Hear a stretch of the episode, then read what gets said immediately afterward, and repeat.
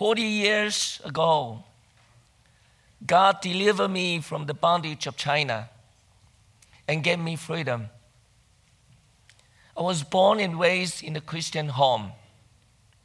My parents were school teachers and house church leaders.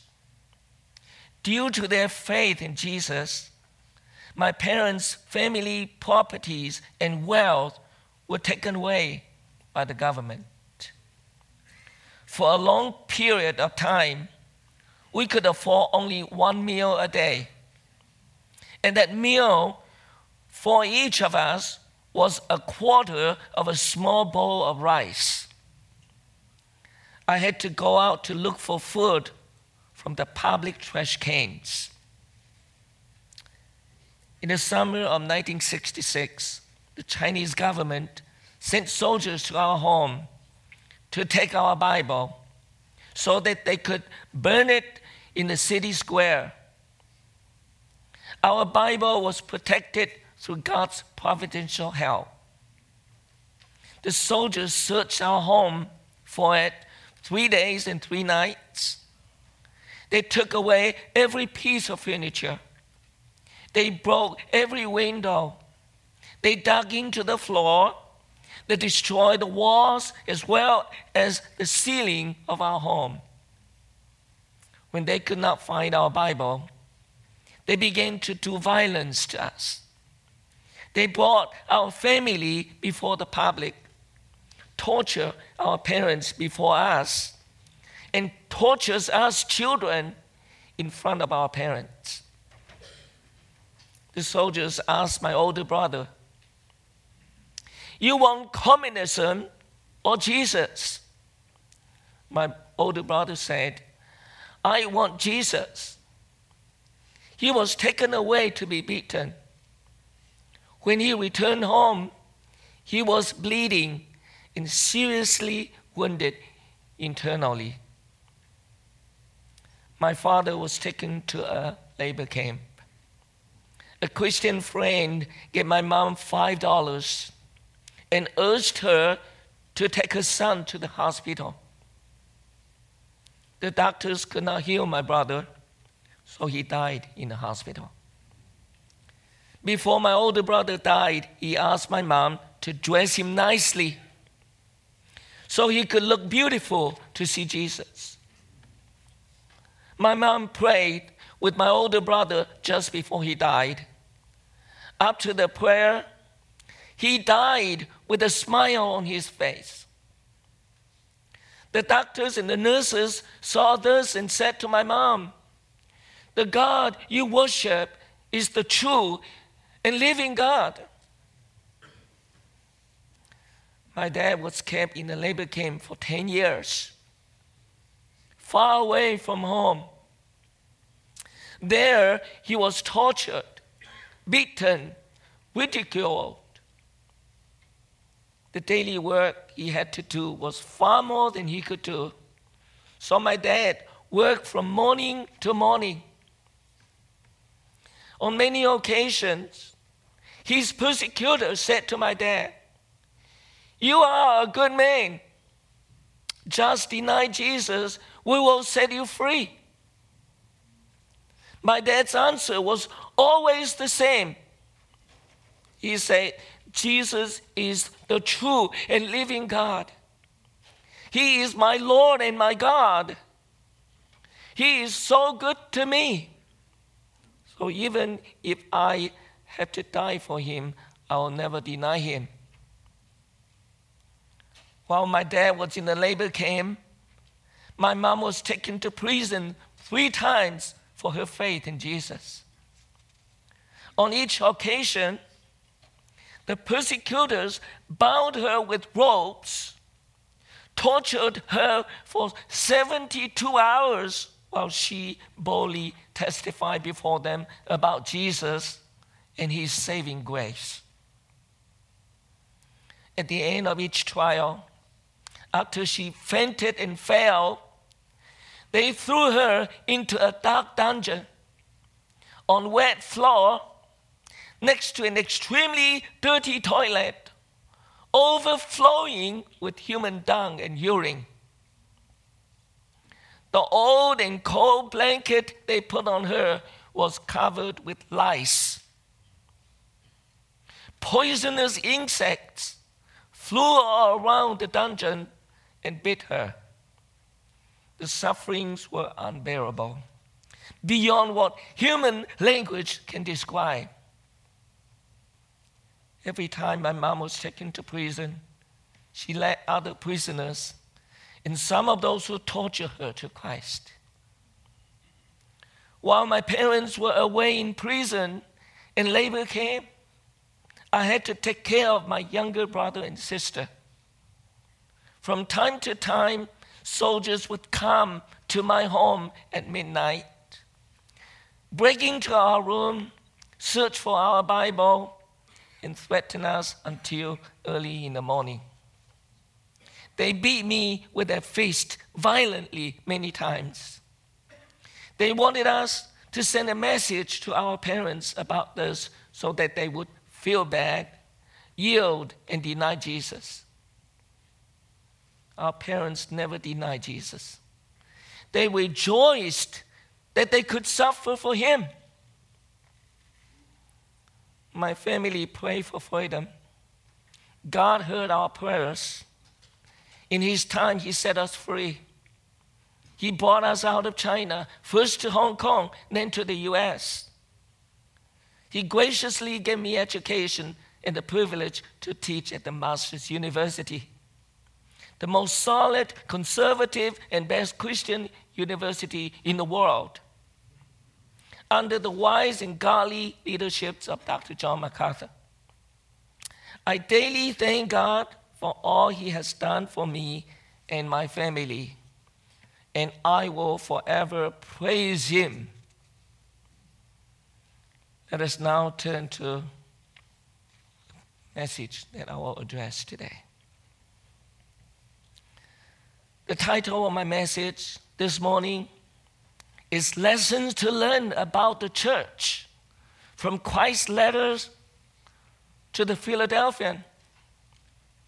This subject comes from Revelation 3 7 to 13, which reads And to the angel of the church in Philadelphia, write, He who is holy, who is true, who has the key of David, who opens and no one will shut, and who shuts and no one opens, says this I know your deeds.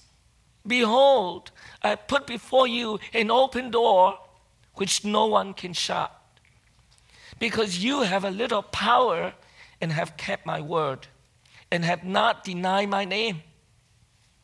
Behold, I will cause those of the synagogue of Satan who say that they are Jews and are not, but lie.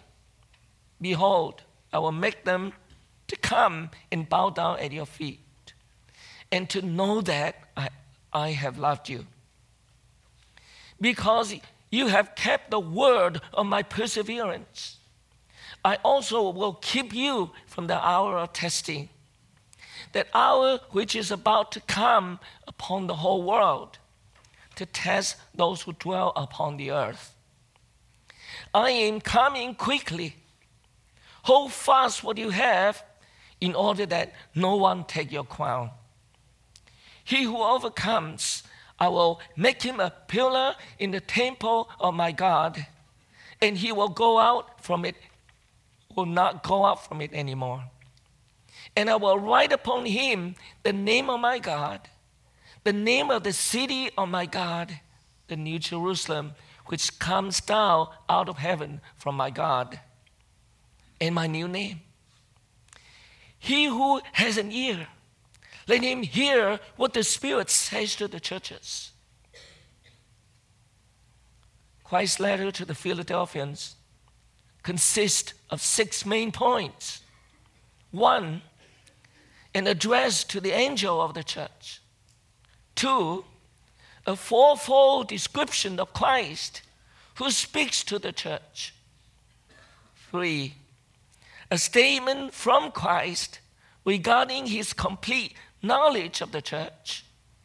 Fourth, an exhortation of Christ to the church. Five, a promise of Christ to the overcomer in the church. Six, a command of Christ to hear what the Spirit says to the churches. Let us take a closer look at these main points and draw from them some lessons to learn about the church. Christ's letter begins with an address to the angel of the church. As chapter 3, verse 7a state, and to the angel of the church in Philadelphia, write. This statement raises four questions. First, what should we know about the city of Philadelphia? Second, what is a local church? Third, what is the meaning of angel? Four, to whom was the letter in chapter 3, verse 7 really written? Answer Philadelphia was the youngest of the seven cities in Revelation 2 and 3, founded in the second century BC by Attalus Philadelphus, one of the kings of Pergamum. Philadelphia was the city of brotherly love the gateway to the east, the city full of earthquakes, yet agriculturally prosperous, and ideal for commerce. What then is a local church? A local church is a group of professed believers in Christ who gather together in His name to perform God's will as revealed in Scripture, such as worship, Bible teaching, discipleship, fellowship, is observing the Lord's Supper, prayer, acts of mercy, and evangelism. Who then is the angel? There are two main explanations. Some say he is a, a celestial being, others say he's a human messenger. Which of these explanations is more probable? The human messenger explanation is more probable for four reasons. First, the Greek word for angel can refer to a man just as well as to a heavenly being. Second, Scripture is silent about angels having charge over churches, while men are spoken of as leaders over churches. Third, other New Testament letters are written to people, not to an angel to give to people. Fourth, it is very natural to see how a man would deliver a book to a church. It is not as easy to see how an angel would do so. The letter in Revelation 3 7 then was written to a human leader of a group of believers in the historic city of Philadelphia who gathered together in Jesus' name to do God's will. The statement, and to the angel of the church in Philadelphia, write, is followed by a fourfold description of Christ who speaks to the church. The second point of the letter.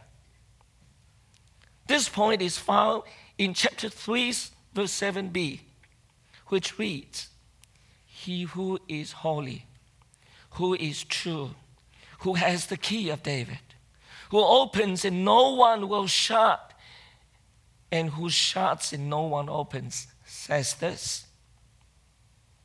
The text above says four things about Christ He is holy, He is true, He has the key of David, and He opens and no man shuts and shuts and no man opens. First, Christ is holy. In what sense is he holy? Answer The word holy means set apart. Christ is holy in that he is set apart to live in consistency with his own attributes. His attributes include eternity, righteousness, love, grace, goodness, mercy, and patience. Christ is not only holy, he is also true. In what sense is he true? Answer. The word true can mean genuine, it can mean trustworthy, it can mean faithful, as distinguished from the false, the spurious, or unfaithful. But the word true can also mean eternal, heavenly, and divine, as distinguished from the human and the earthly only. In this sense, the word true signifies the highest, the finest, the most ideal realization, the complete in contrast to the incomplete, the perfect is distinct from the imperfect. Christ is true then, in that he is the true one. Namely, he is the highest, the finest, the greatest, the perfect ideal, the superlative, and the most ultimate example of what true can be.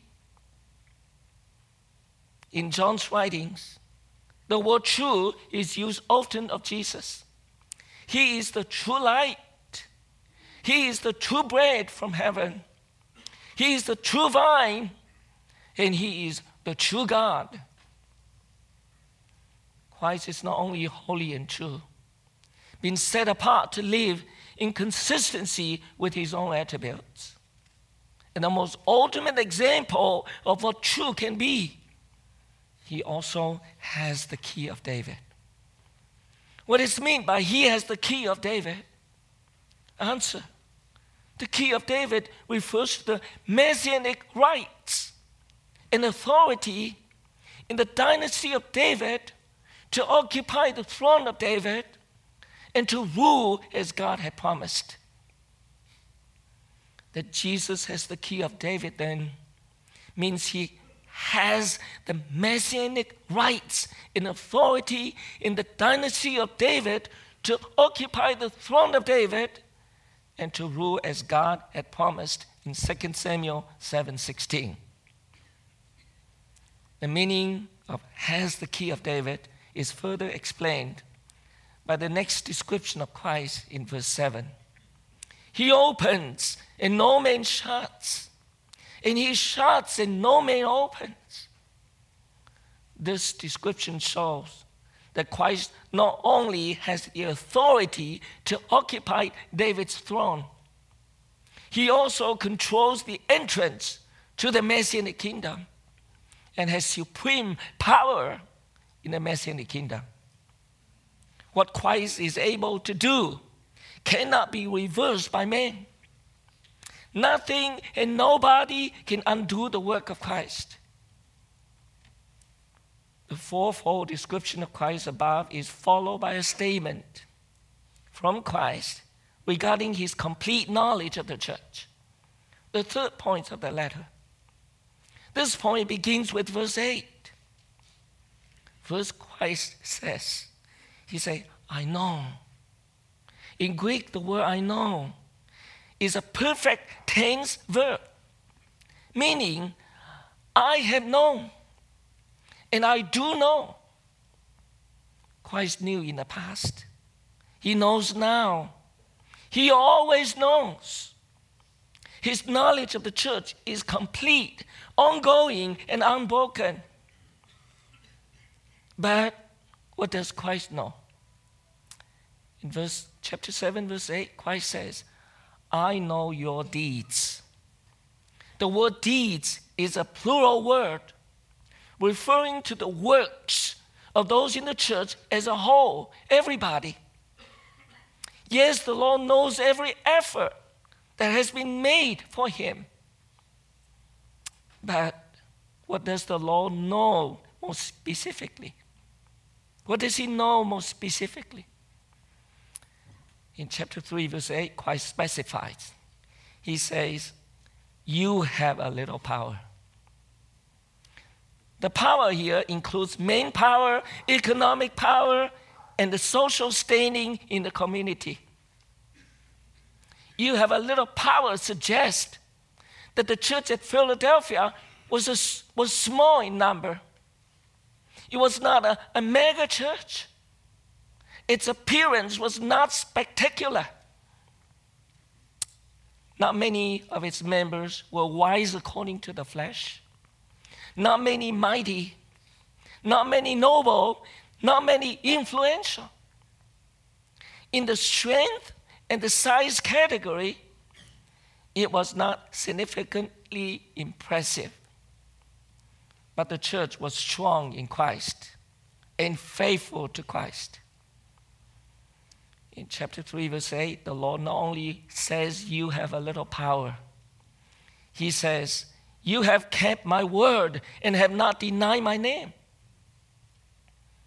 What can we say about this statement that has both positive and negative expressions? First, to keep Jesus' word is to obey his truth and to stand for that which is true. The expression, you have kept my word, recurs later in Revelation 3:10, where Jesus refers to his word as the word of my perseverance. This means that the church at Philadelphia not only kept Jesus' word, she also imitated Jesus' patience. She had paid the price of patience for keeping Jesus' word. Furthermore, she had not denied Jesus' name. To not deny Jesus' name means that the church boldly, openly acknowledged and confessed Jesus. She embraced Jesus. She honored him. She loved him dearly. She valued him highly. She placed him first.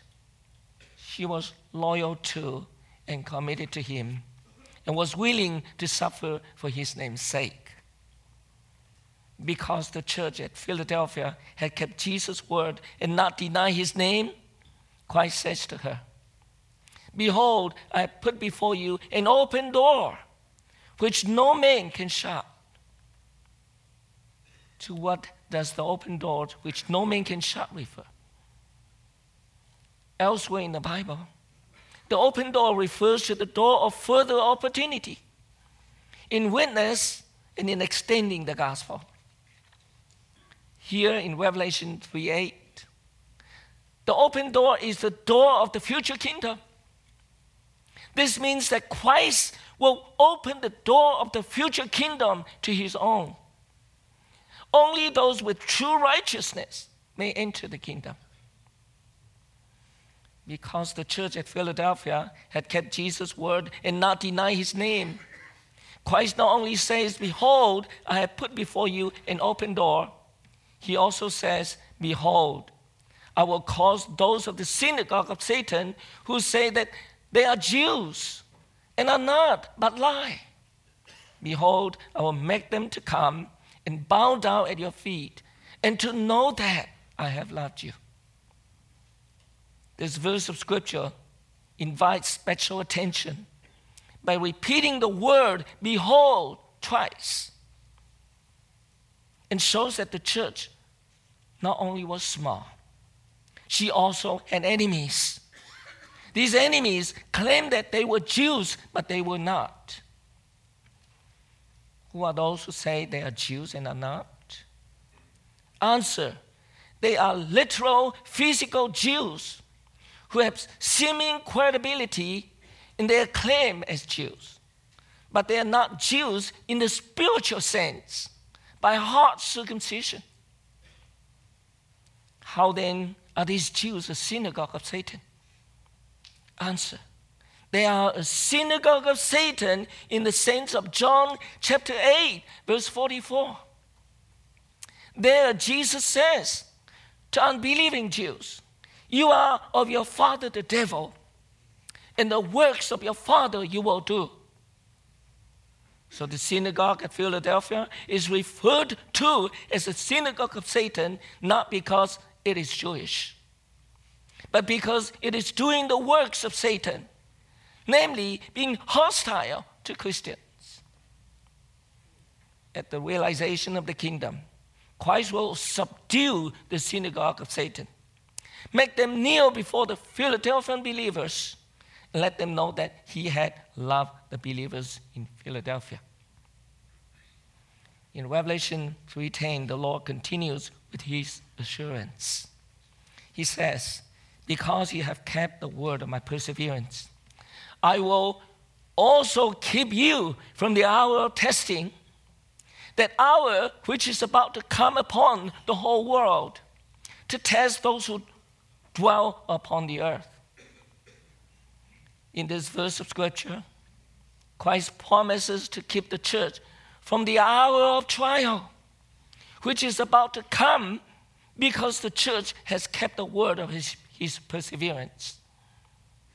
Two things are clear here. One, the trial in chapter 3, verse 10 is not local, it is universal. Second, the trial is not for the church, but for those who dwell on the earth. What is not immediately clear is the meaning of the expression, I will keep you from the hour of trial, and the identity of those who dwell upon the earth. What then is meant by, I will keep you from the hour of trial? Answer.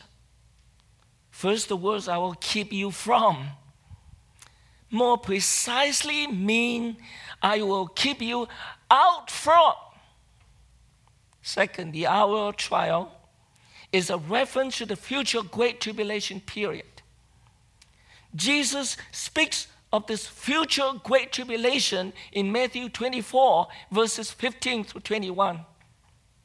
The book of Revelation develops it in chapter 6 through 19.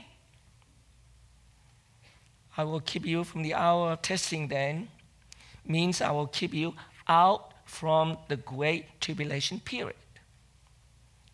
This provokes a question How will Christ keep the church out from the hour of trial? One clue that answers this question is found in Revelation 3:11. Here the Lord says, "I am coming quickly." This expression fits well with "I will keep you" in Revelation 3:10.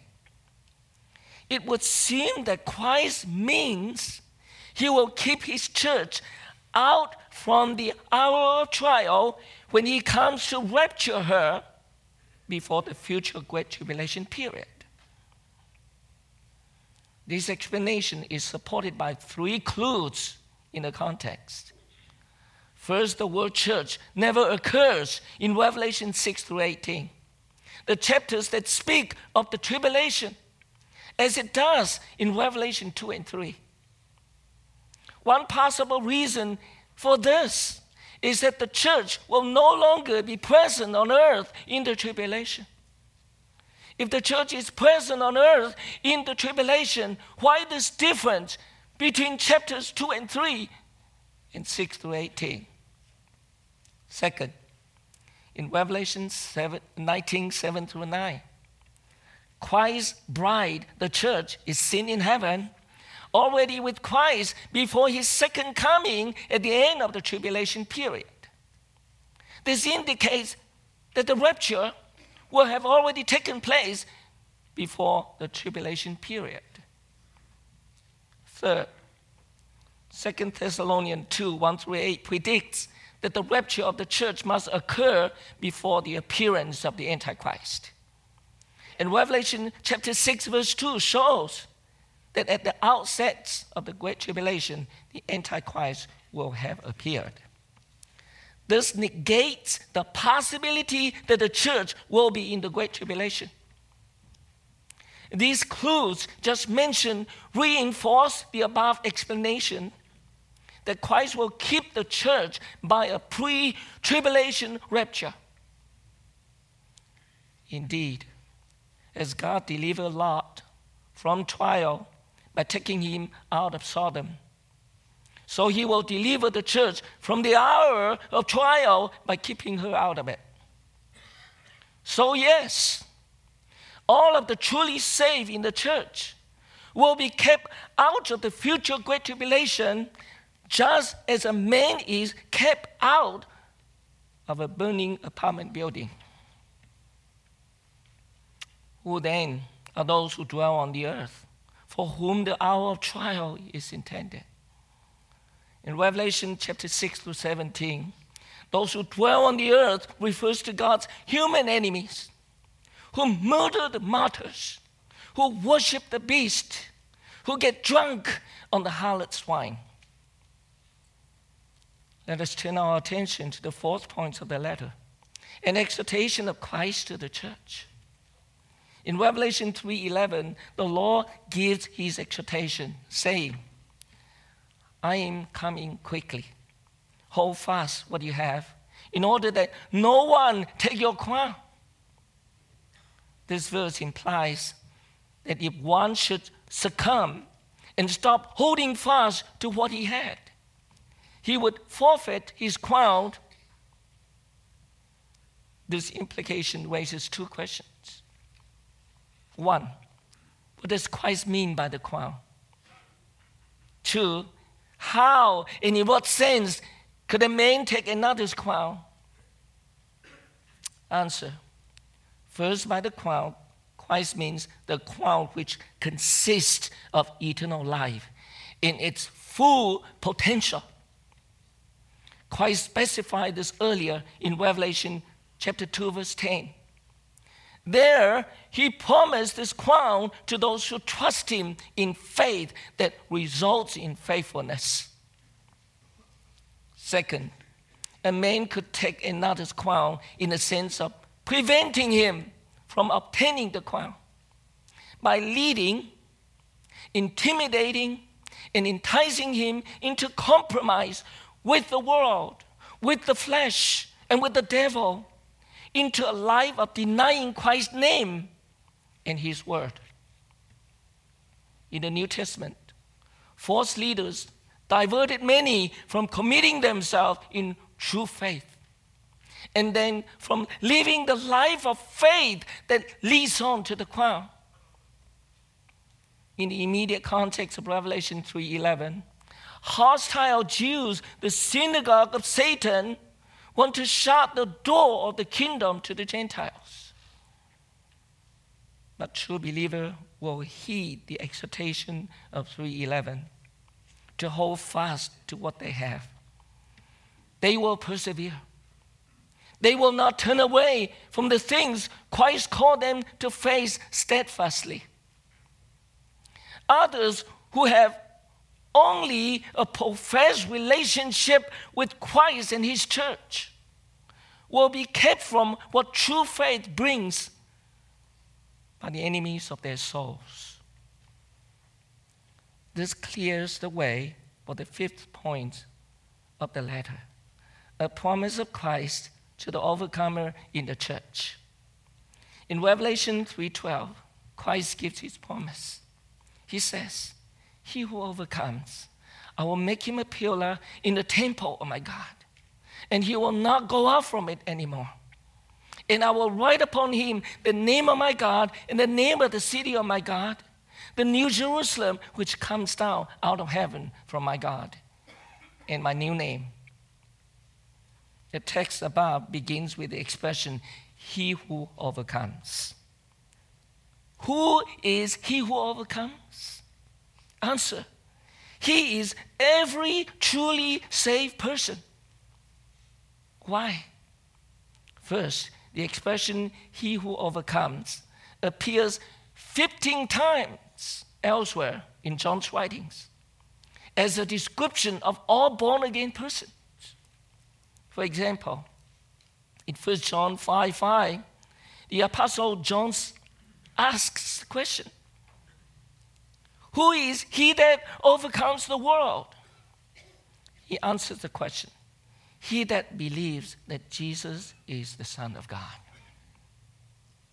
Second, in the immediate context before chapter 3, verse 12, he who overcomes is one who has kept Christ's word and not denied his name. This fits with every saved person.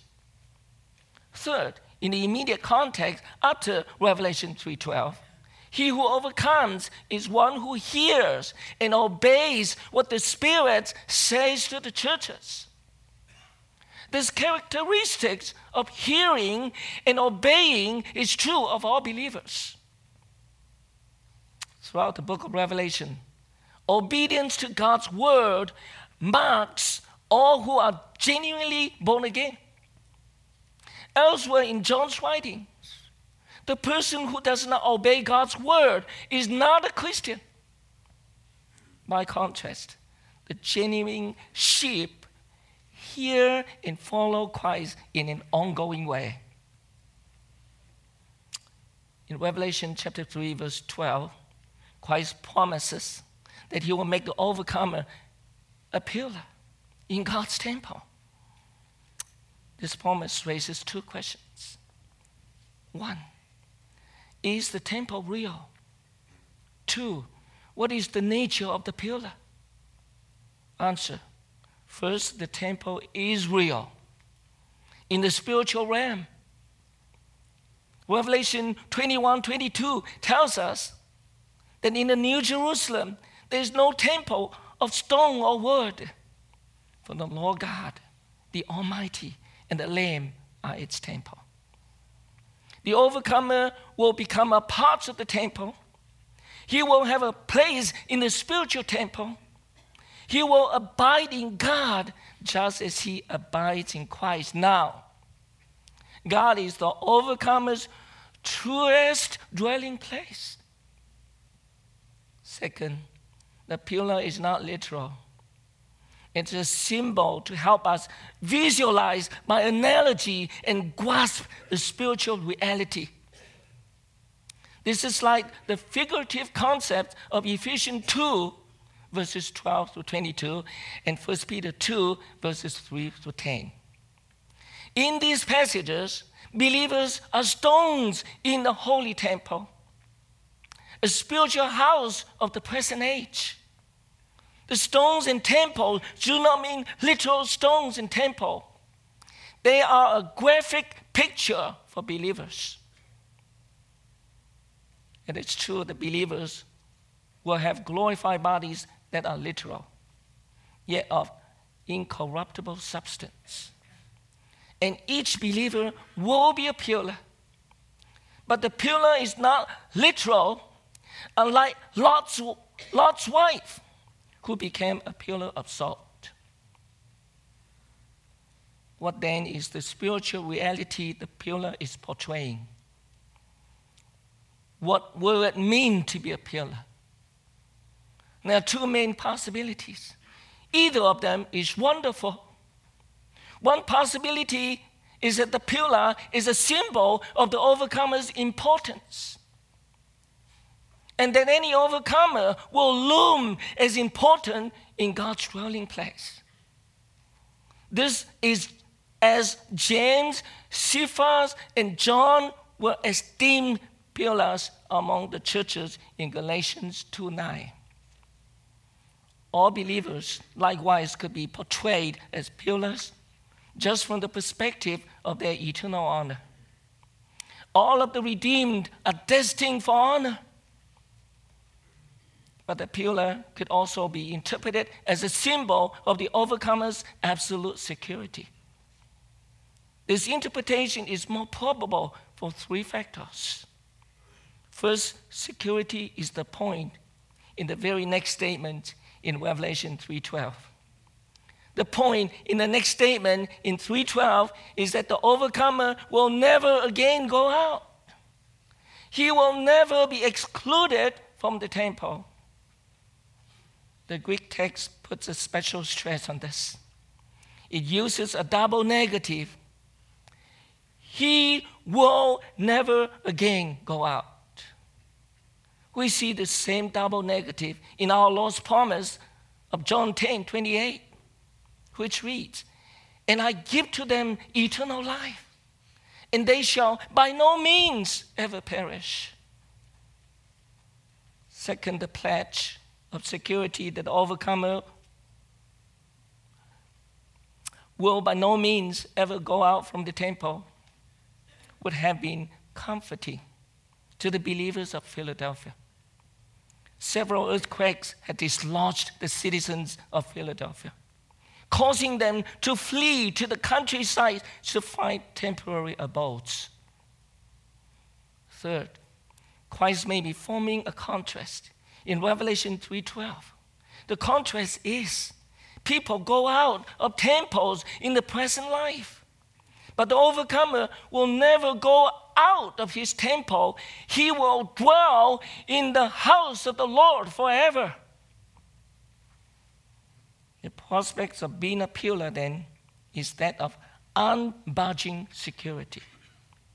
Christ will not only establish the overcomer as a pillar in God's temple, he will also associate the overcomer with himself by writing three names on the overcomer. What are the names he writes on the overcomer? First, he will write the name of my God. What could this name be? It could be the Lord is our righteousness. As God promises in Jeremiah 33 16. Jeremiah 33 16 says, In the kingdom age, Judah shall be saved, Jerusalem shall dwell in safety. And the Lord is our righteousness, is the name by which God's people shall be called. So the name could be the Lord is our righteousness. But this cannot be confirmed because Revelation 3:12 does not say what the name is. Whatever the name, however, it definitely stands for the full multiplicity of the glories of God Himself is to each overcomer. The believer of old exalted, God is my portion. And God, in all His names, suggests is the blessing the overcomer's heart will forever celebrate. Second, Jesus will, Jesus will write the name of the city of my God, the New Jerusalem, which comes down out of heaven. This name is easier to discern.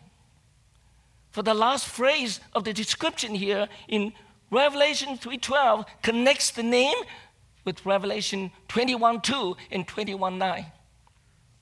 These verses show that the name of God's city is the bride, the wife of the Lamb. The bride in the last chapters of Revelation is a destination for the abode of all the winners.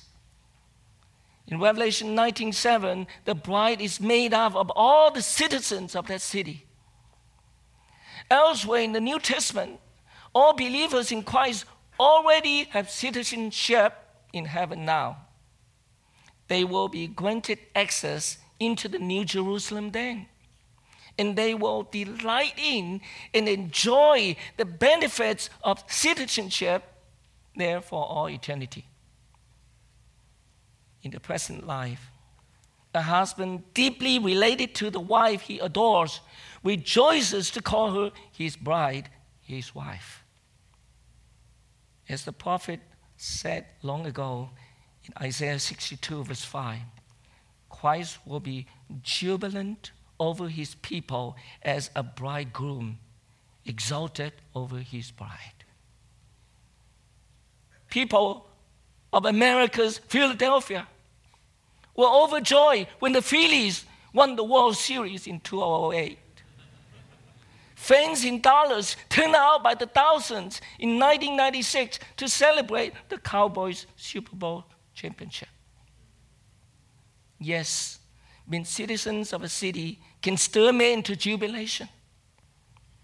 But the greatest joy that can fill winners' hearts is yet ahead, and only for Christ's winners.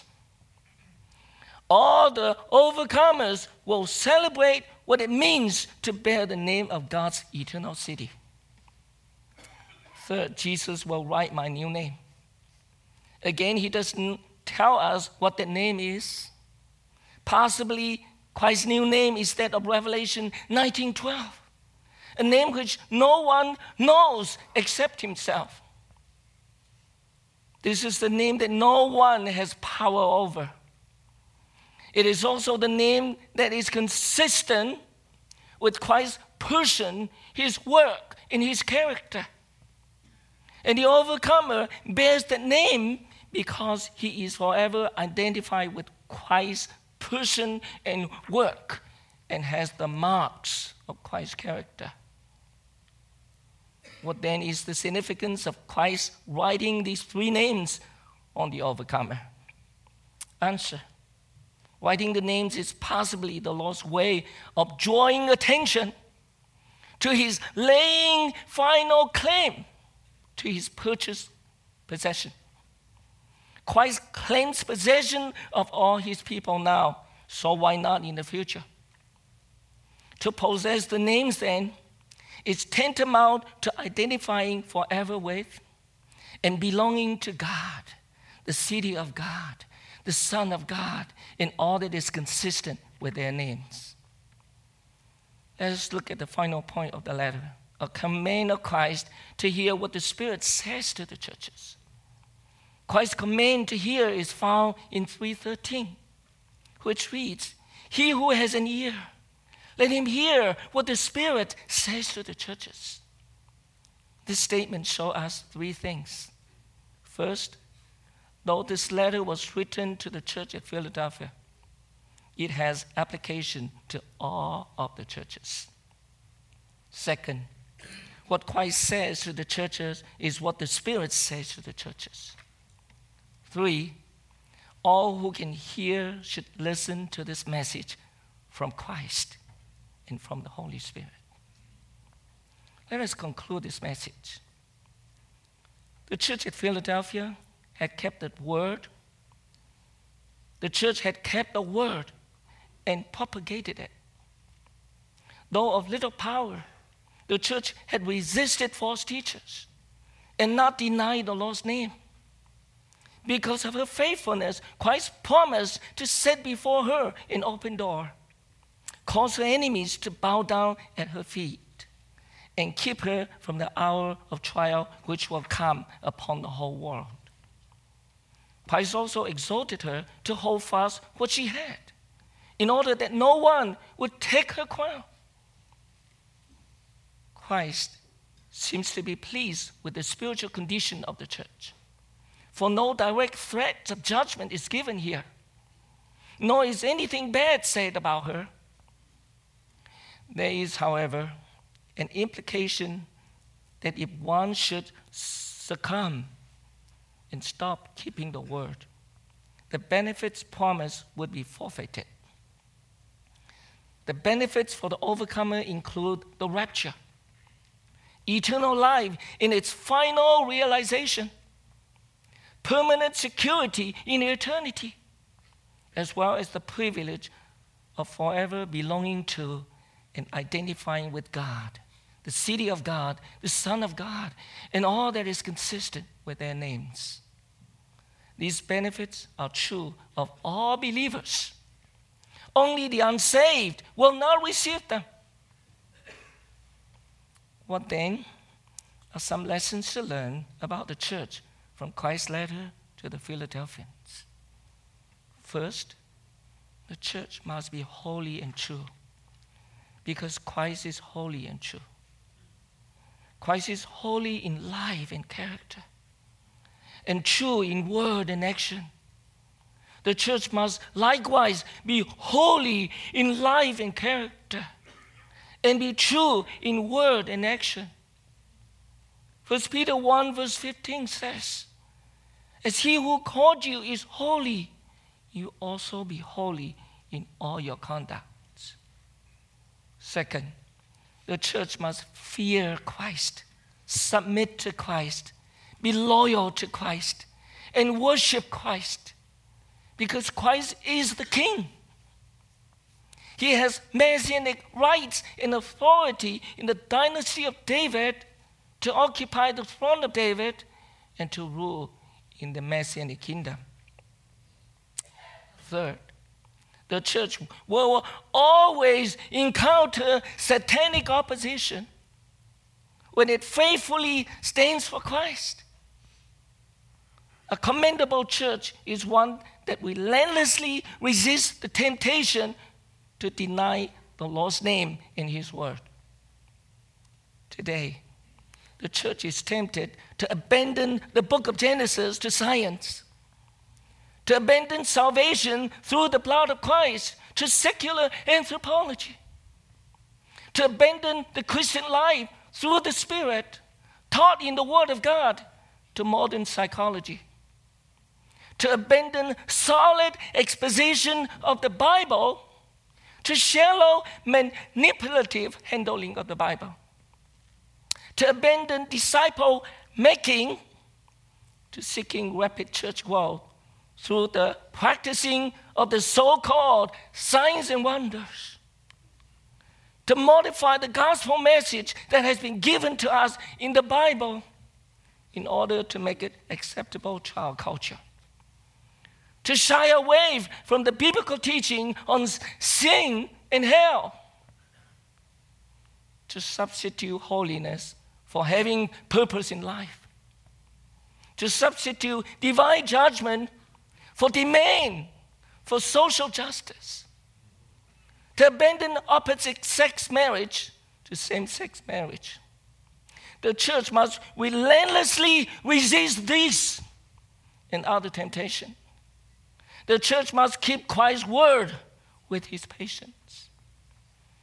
Fourth, the church must remember that Christ has complete knowledge of her, that he knows her deeds her needs, her difficulties, and that He will help her, will meet her needs, will vindicate her, will open the door of the future kingdom to her, and will reward her according to the degree of her faithfulness. Fifth, the church has eternal security and sufficiency. Christ has loved. He will keep safe the church that has kept his word. He will write his name on those in the church who have not denied his name. He will strengthen the church that has little strength.